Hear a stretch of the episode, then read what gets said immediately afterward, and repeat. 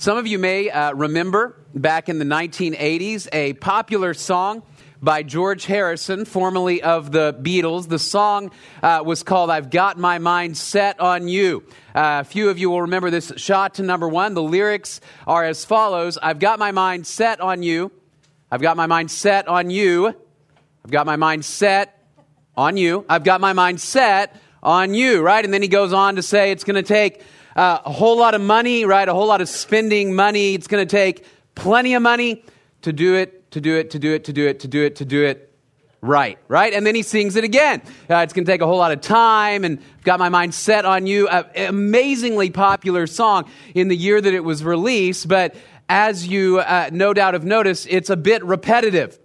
And so, actually, the parody artist, Weird Al Yankovic, did his own version of the song that a few of you may remember called This Song is Just Six Words Long, right? Song is just six words long, just six words long. And then, of course, in the verses, he says, But I'm making a whole lot of money, right? A whole lot of spending money. And that's the uh, theme of his parody. And of course, he is getting at uh, something that we notice about popular music all the time it's repetitive. The same words are repeated sometimes 20, 30, 40, 50 times, the same phrases over and over and over again. One of the most common complaints that people, in fact, sometimes have about our modern worship music is it's repetitive, right? The old 7 11 joke, seven words repeated 11 times, con- constitutes the whole song. And, and we kind of laugh at that concept of how repetitive our music is. On the other hand, sometimes repetition can help us to remember things that are important, right? Uh, sometimes repetition is good. So when you were in elementary school, the odds are that you repeated certain things you needed to remember, your multiplication tables three times one, three times two, three times three, and you said them over and over and over again until they were locked in your brain. Or the periodic table, which none of you remember now, but when you were in fourth or fifth grade, you said these elements over and over and over and over again until they were locked into your head. Sometimes repetition can help us to lock in important concepts. If you're trying to remember Scripture, you are likely to say a verse 10, 15, 20, 30 times until it sticks in your brain. So most of you have John 3:16 in your brain because when you were in Sunday school, you said it over and over and over again. For God so loved the world that he gave his only begotten Son, that whosoever believes in him should not perish but have eternal life. And you can say it to this day because of how often you've heard it, how often it's been repeated. Now, sometimes the Bible itself is repetitive.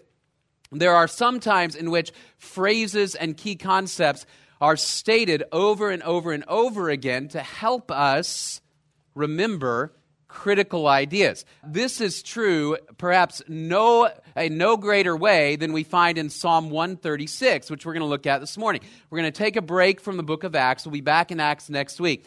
Psalm 136 is the most repetitive psalm in the entire Psalter. Out of 150 Psalms, this one is the most repetitive because there is a phrase repeated in every single verse, 26 times. Depending on the translation you are looking at, it may say something like this Your love endures forever, or Your faithful love is everlasting.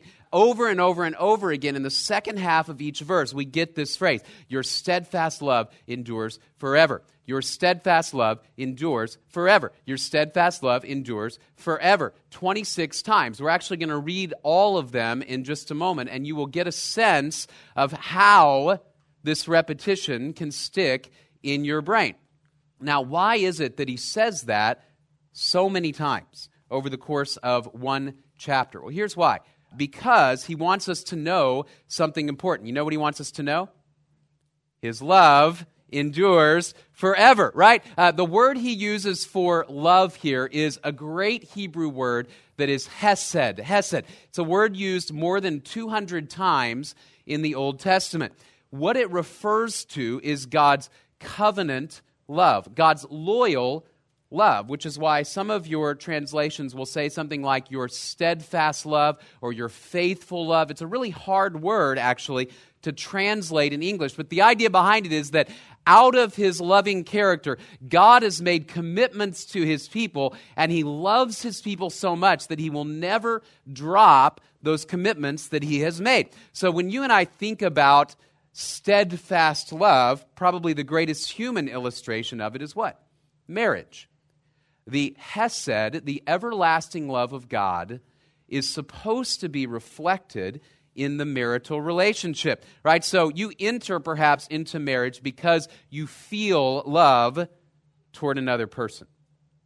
But you know, of course, over time, those feelings of love will go up and down. And so you go back to what? Well, I made a covenant. I made a commitment to love this person till death do us part. As long as I am able to love, I will love this person. That is the concept of Hesed. God says, as long as He exists, He will love. His steadfast love endures, and the Hebrew word is olam, forever and ever, from generation to generation. And so, what the psalmist wants us to nail down in our minds is that God's love never, ever, ever, ever fails. And so he says it over and over and over again. At this time of year, we are prone, of course, to thank God for all that He has given us. So uh, perhaps you sat down at the Thanksgiving table and you gave thanks to God for your family, for your home, for uh, your financial situation, if it is good, for the food around your table, for your kids, for all of those things that make your life seem and feel worthwhile. But the question is when we sat at the Thanksgiving table, did we look at God Himself and say, God, thank you for you? For your character, right? Because the stuff that we have, uh, even the people that we have, might go away. But where the psalmist directs our attention is that in the midst of trial, in the midst of chaos, in the midst of anxiety or despair, we can come back to the reality that the faithful love of God endures forever. So, from eternity past into eternity future, God expresses his love to his people through creation, through his faithfulness in history, through salvation, and it is a love that will keep going and going so that the greatest antidote to fear, to despair, to sadness, the greatest antidote is to lock our minds and hearts on the steadfast, faithful, powerful love of God, most deeply expressed when he gave Jesus Christ to die out of love for his people and rise again as a promise that for all who are in Christ, we can trust that his love endures forever. All right, so we're going to look at Psalm 136, this morning. Now, I, I need to talk about something before we read it. Okay, here's, here's what would happen probably in the Israelite culture. This was a call and response type of psalm. So when they would enter into worship, the worship leader, maybe a priest or a Levite, would read the first line of each verse, and then the congregation would respond by saying, His faithful love endures forever. So we are going to have some participation from all of you this morning. Now, I'm going to make it easy on you. I am not going to make you do it in Hebrew, okay? That's one thing. Uh, secondly, I'm actually going to make it real easy in that I'm going to only have you say one word, and that is the word forever. So uh, sometimes at night, my kids will ask if we can read this psalm before bed when we read the scripture. And that's the word that they yell to remind us that God's faithful love endures not for a day, not for a week, not for a month, but forever. Forever and ever and ever. So I'm going to begin reading. And here's the thing I will know if uh, you're faking it, right? I can tell from here if you're kind of moving your lips. I will be able to hear just by crowd response. And I don't want us to have to pause and read a verse again, right? Because there's 26 of them. So uh, I need to hear you, particularly children. Uh, I know there's a lot of kids in here. Yell as loud as you can uh, because that will make your parents feel that they should be yelling also uh, because they don't want to feel like they're lagging behind you. Uh, the other thing I'll tell you is we're going to get to about verse 17 and you're going to start to feel kind of tired of this keep going. All right? This is a commitment, much like marriage. So uh, you may get halfway through and think, what have I signed up for? Keep going because uh, you're going to be glad when we hit the end of it. All right, so here we go. Uh, Psalm 136, verse 1. Give thanks to the Lord, for he is good, for his steadfast love endures. All right, awesome. Give thanks to the God of gods, for his steadfast love endures. Give thanks to the Lord of lords, for his steadfast love endures. To him alone who does great wonders, for his steadfast love endures. To him who by understanding made the heavens, for his steadfast love endures. To him who spread out the earth above the waters, for his steadfast love endures. To him who made the great lights, for his steadfast love endures. For the sun to rule over the day, for his steadfast love endures the moon and the stars to rule over the night, for his steadfast love endures. To him who struck down the firstborn of Egypt, for his steadfast love endures. And brought Israel out from among them, for his steadfast love endures. With a strong hand and an outstretched arm, for his steadfast love endures. To him who divided the Red Sea in two, for his steadfast love endures and made Israel pass through the midst of it, for his steadfast love endures. But overthrew Pharaoh and his host in the Red Sea, for his steadfast love endures. To him who led his people through the wilderness, for his steadfast love endures. To him who struck down great kings, for his steadfast love endures. And killed mighty kings, for his steadfast love endures. Sihon, king of the Amorites, for his steadfast love endures and Og, a king of Bashan, for his steadfast love endures, and gave their land as a heritage, for his steadfast love endures. A heritage to Israel, his servant, for his steadfast love endures. It is he who remembered us in our low estate, for his steadfast love endures, and rescued us from our foes, for his steadfast love endures. He who gives food to all flesh, for his steadfast love endures. Give thanks to the God of heaven, for his steadfast love endures. All right, good job. Give yourselves a hand. That was awesome. Okay, so we are going to walk through the rest of this then, and, and we're going to break down how does the psalmist then uh, detail this concept of God's steadfast love enduring forever. And here's where he begins. He says, first of all, you can thank God for his character. All right, so he says, give thanks to the Lord for he is good. And then that refrain, his steadfast love endures forever. And he goes on and he says, Give thanks to the God of gods and give thanks to the Lord of lords. So he roots his thankfulness first and foremost in the fact that God is two things God is powerful and God is good.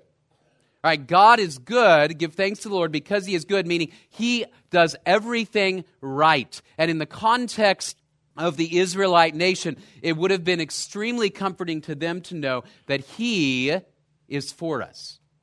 That God is on our side, and that whatever happens, whatever enemies surround us or anxieties we face, we can trust that God does everything correctly. We sang earlier that everything works together for the good what of those who love him who are called according to his purpose. That's Romans chapter 8. It doesn't mean that everything that happens is good. But it does mean that in the grand scheme of God's plan, he works all things unto good so that when we take the long view, we can always trust that God is good, and secondly, that He is powerful. He is the God over all gods, He is the Lord over all lords. There is no other God in the nations surrounding Israel who has any power. There is one God, and He rules over all. So that here's, here's what happens as we root ourselves in that character of God, then when we are facing enemies or anxiety or sadness or fear for the future or trouble, we can look and we can say, I know that God is good and I know that God is powerful. Because what are the two questions that you and I most likely face in the midst of trial? One is this Does God care? Is God good? Is the reason this is happening to me because God somehow is no longer good? The second question that we often have is can God do anything about it? Or has God taken his hands off the wheel? And the psalmist begins by rooting our praise of God in this belief that he is good and he is strong. excuse me, so that he is on your side. And that for those who are his people, he is working all things unto good. when I was a, a child, my least favorite chore at our house. Excuse me, my least favorite chore at our house was when I had to go out into the backyard and empty the skimmer baskets on our pool. And here's why I usually had to do that chore at night. and as I would walk out into the backyard to pull out these baskets and empty out the leaves, uh, I had to go around behind a very large evergreen tree that was in our yard so that I was cut off uh, from sight of the house. As Chris talked about earlier, evergreen trees never die. So, summer, winter, fall, whenever, this thing was huge and it would block my view of the house. And I was terrified of going out there at night, particularly when I was eight, nine, or 10. And I began even to have nightmares about this chore of going in the backyard. So I remember vividly having a dream that I was out there emptying the skimmer and a man leapt over our fence in one bound and dragged me to the bottom of the pool. Right? I remember having a dream that as I was returning from doing this chore, a man walked out the back door and just slowly pushed me into the pool. Right? And so I was terrified of this chore. So what I would do after a while is before I would empty the skimmers, those of you who have kids know what I did. I would go find my dad. And I would say, Dad, will you come outside and just stand out there while I empty the skimmers? And those of you who have kids also know how reluctantly at times my father wanted to do this, right? Because he had other things going on. But he would come and he would stand there, and all of a sudden, the whole situation changed for me. It was still just as dark. I still was technically out of sight of the house. But I really believed that as long as my dad was standing out there, even if that guy jumped over the fence, my dad could bat him back over to the other side, right? He could win. And I knew that dad was on my side, right? So I had the strongest person in the universe watching me empty the skimmers. That changed the whole dynamic of the situation. All of a sudden, the darkness didn't make me afraid anymore even being out of sight for a couple of moments didn't make me afraid because I knew my dad was just on the other side of that tree. He could hear me. Everything changed. This would have been a critical concept for the nation of Israel on this little sliver of land when they were always surrounded by enemies to know that the one God who is good and more powerful than any other gave you the land, gave you a relationship with him, and he's on your side. And so he begins by rooting this reality in their minds to say his love endures forever because he is that sort of God. And that theme weaves its way through the Old and the New Testaments alike. Look at 1 John chapter 4 for just a moment. 1 John chapter 4 You are from God little children and have overcome them. That is the enemies of God, the spirits opposed to God. You've overcome them. Why? Because greater is he who is in you than he who is in the world. You see that? The God who is in you, the God that raised Jesus from the dead and called you to himself, he is bigger than the spirits of evil that fill our world. Greater is he who is in you than he who is in the world. Beloved, let us love one another, for love is from God, and everyone who loves is born of God and knows God. The one who does not love does not know God. Why? For God is love. All right. God is love. God is great, and God is love. And so, in the simplest of terms, Psalm 136 says this is where we begin to recognize that the antidote to our fears antidote to despair is to look at God and say, He is good and He is strong. And then he walks through how we know that. And he's going to give three lines of evidence for how we know that our loving God is strong enough to enforce his love forever, to have a love that endures forever. So we thank him for his character, and then he goes on and he says, You thank him for what he's made. You thank him for creation. To him who alone does great wonders, for his steadfast love endures forever. To him who by understanding made the heavens, He spread out the earth above the waters, made the great lights, the sun to rule over the day, the moon and stars to rule over the night. He says, Look, you can look simply out at the world around you and you can see the love of God the character of God. This is what Romans 1 tells us that his divine power and his invisible attributes are made known. His eternal nature is made known uh, from the beginning through what has been made so that we can look at what has been made and know what kind of God we serve. That he is a God that created the world out of his love for his people. And so the psalmist says, Look at the sun, look at the moon, look at the sky, look at the stars, look at the waters. If we do not believe in a God of love and power, then the universe makes no sense at all. Uh, there's no rhyme, there's no reason, there's no purpose. Uh, and that's not just me saying that. Let me read you a quote from Richard Dawkins, the most prominent atheist writer uh, of our day. He says this In a universe of electrons and selfish genes, blind physical forces, and genetic replication, some people are going to get hurt, other people are going to get lucky. You won't find any rhyme or reason in it, nor any justice. The universe that we observe has precisely the properties we should expect if there is at bottom no design, no purpose, no evil, no good, nothing but pitiless indifference. Merry Christmas. Okay?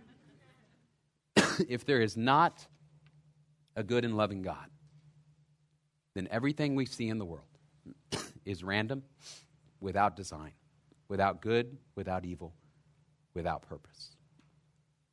And yet the psalmist says, Look at the world. That's not the, the kind of world that we see. Psalm 19 the heavens are what? Telling of the glory of God. The skies proclaim the work of his hands. Day after day, night after night, so that when we look at the world, we see the love of God who said, I've provided everything so you can live. And beyond that, given you beauty to enjoy. Uh, when you see this, what do you think? Uh, you know there was a painter behind this painting, the Mona Lisa. You know that Leonardo da Vinci painted it. And maybe you begin to reflect about Leonardo da Vinci and what sort of man he may have been to paint this. Right? When you see this, you think of Van Gogh, right? And you think, what sort of man would he have been to paint this? Right? And, and, it, and it draws your eye and it's beautiful, and you reflect perhaps on the painter. Uh, when you see this, you reflect maybe on the maker or makers. Maybe Steve Jobs comes to mind. Maybe Apple comes to mind, and you think about the maker of that technology, and you think, because somebody had an idea and a vision, I never will be bored again, right? I don't even have to talk to anybody ever again because of their creativity. And you think of the creator of such a device. What about when you see this? Right? Do you think about no man made this? Came from the hand of God. This is actually Lake Pleasant in upstate New York in the middle of the Adirondack uh, Mountains, uh, one of my wife and my favorite places to go on vacation. We've been there a few times. And you see that and you, you say, let me reflect upon the love of a God that would make a sunset, a lake, and mountains like that for us to enjoy. An atmosphere that is perfectly designed for us to live, planet that is made for God's people. Why? Because He loves us. The God of the Bible, in fact, is the only God in all of the religions that you will find who creates because He loves. Right, and here's what I mean. Uh, if you look at Allah, for example, the God of Islam, uh, Allah, it says he, he is a loving God, but here's the problem. Allah had nobody to love before he created the world, right? Our God instead has eternally existed what? As a Trinity, Father, Son, and Holy Spirit. So he interacted in love amongst the members of the Trinity before time began, before there was a world. The only way that Allah can love is after he creates. You know what that means? It means that in order to love, he needs people. Our God doesn't need anybody to be loving.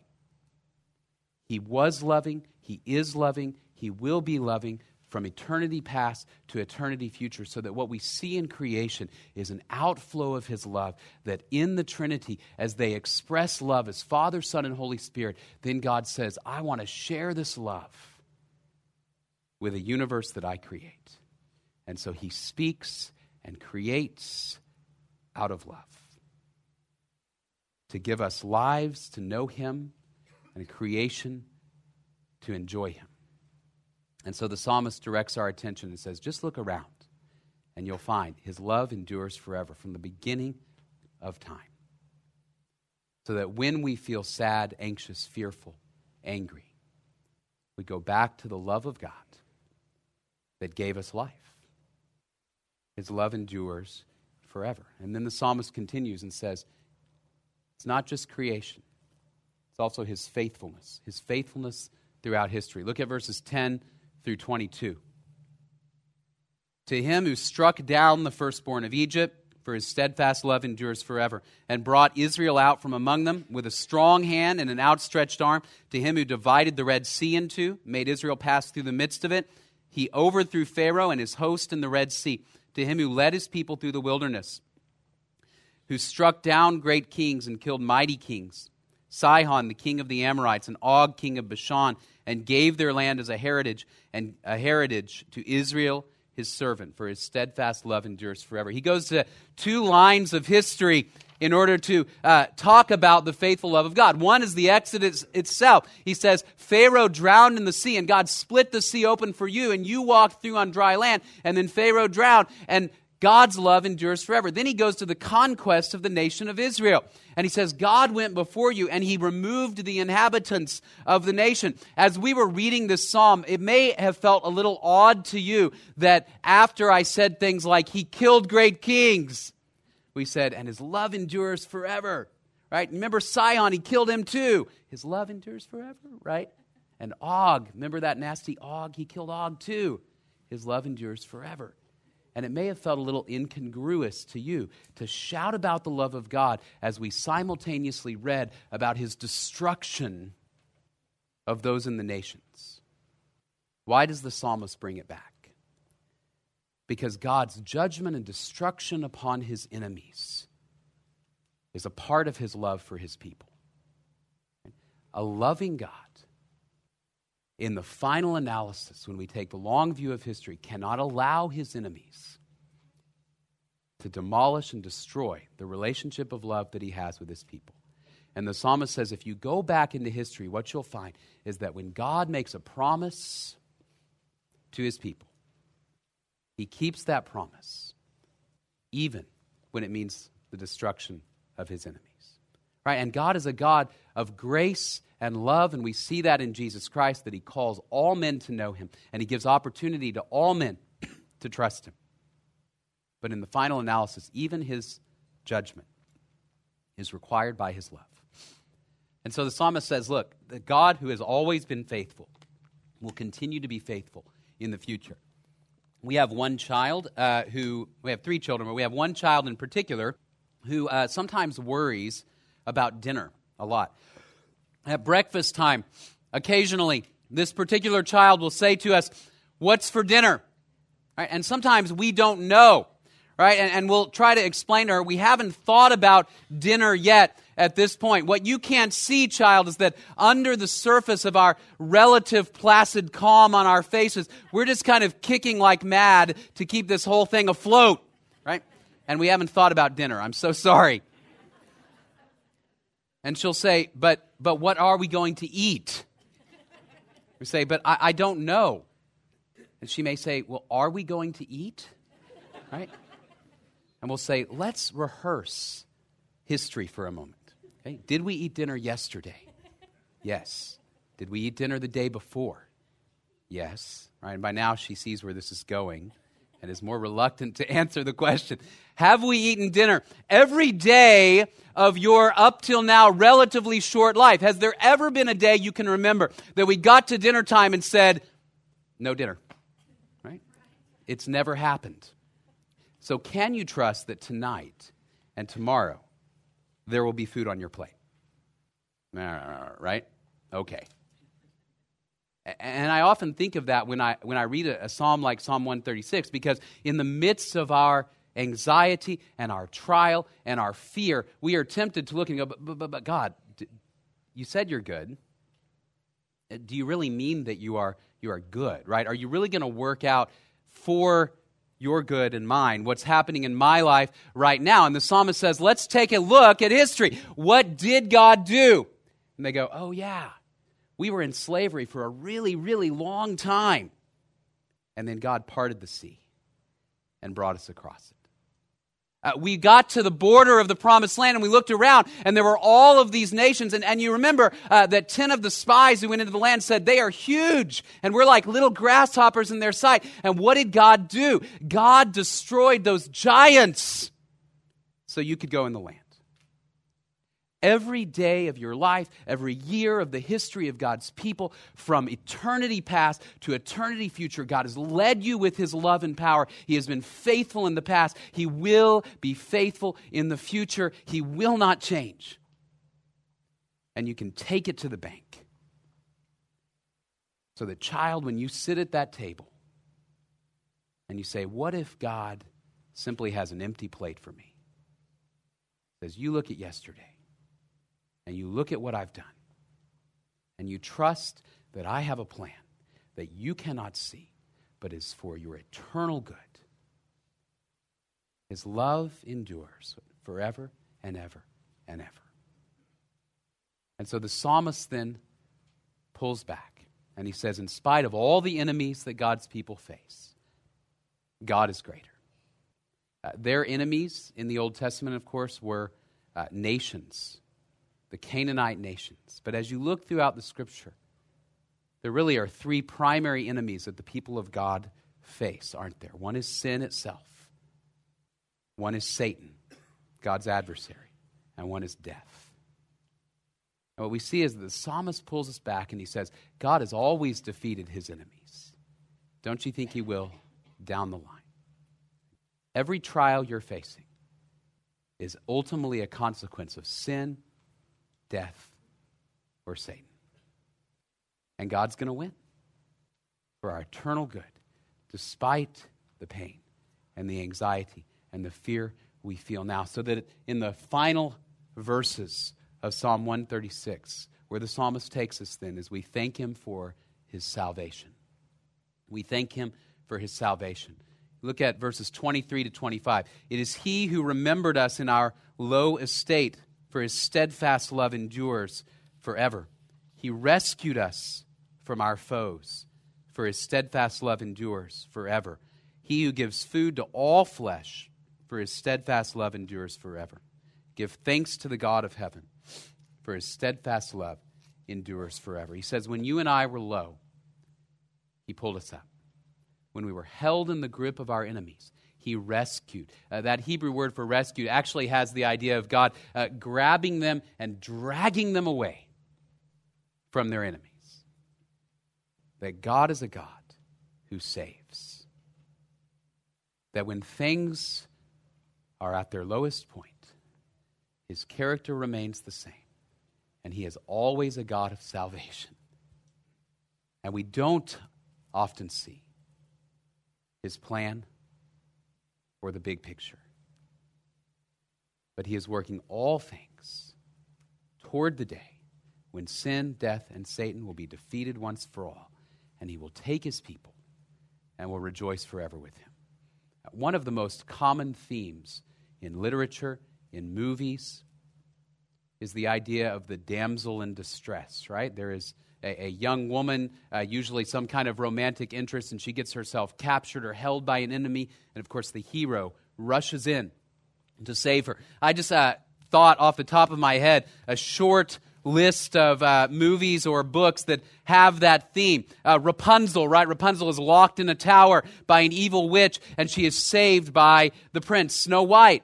Sleeping Beauty, some of the movies that have this theme in more modern days. Taken, right? Uh, a man's daughter is actually taken, right? And so he has to go and get her uh, back. There was apparently a follow up, or not a follow up, but a similar movie starring Nicolas Cage called Stolen, right? That was the same idea. Uh, none of us saw it, right? Because it didn't do very well. We'd already seen Taken, okay?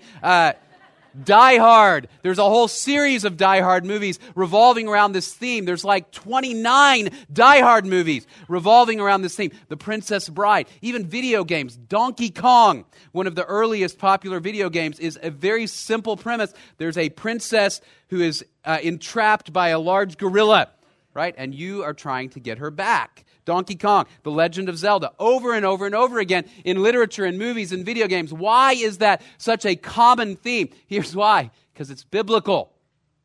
As you look at the scripture, the people of God represent his bride. And God is the one who chases his people and grabs them from their enemies and saves them and brings them back to himself.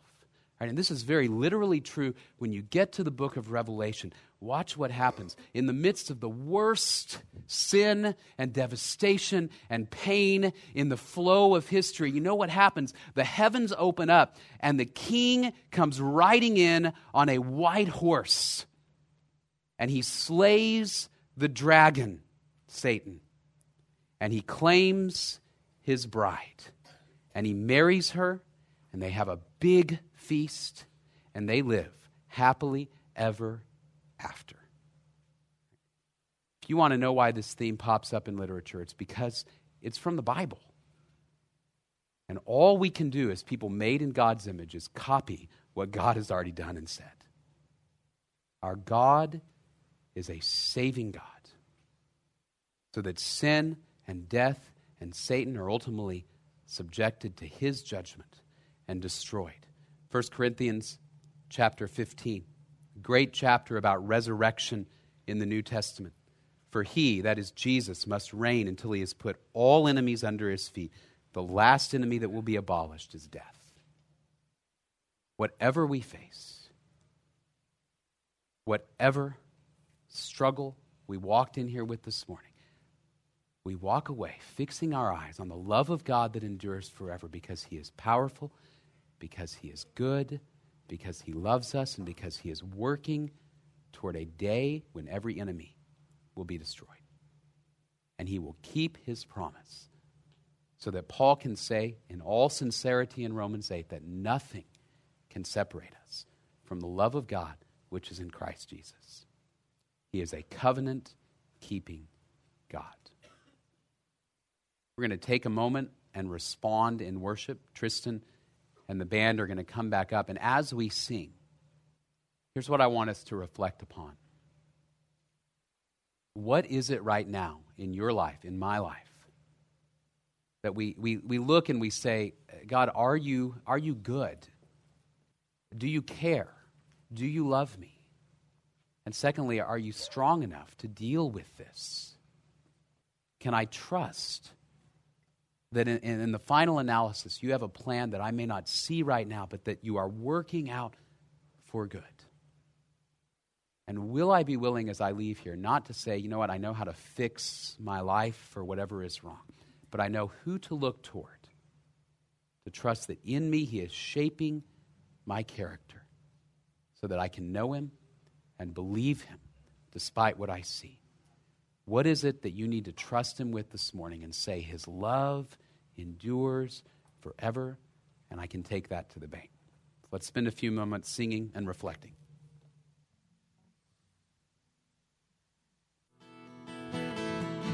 Let's pray. Dear God, we uh, are grateful for what we just sang and what we just heard, that your love goes on and on and on and on, and it lasts forever. Your steadfast, faithful, covenant love never dies, it never fails, and is always with us. I pray that we would believe that. Father, many of us in this room, perhaps most, are facing trials and fear and anxiety. We feel the weight of your enemies and ours, of sin and death and Satan, and we struggle to trust that you will win. But we know that you will. And so we look toward the end of the story and Father, we pray that you would give us strength to take the next step, to persevere for the next day, and to remind ourselves day after day after day your love endures forever and ever until the day we see Jesus again. We pray all of this in the name of Jesus. Amen. God bless you. Have a wonderful week.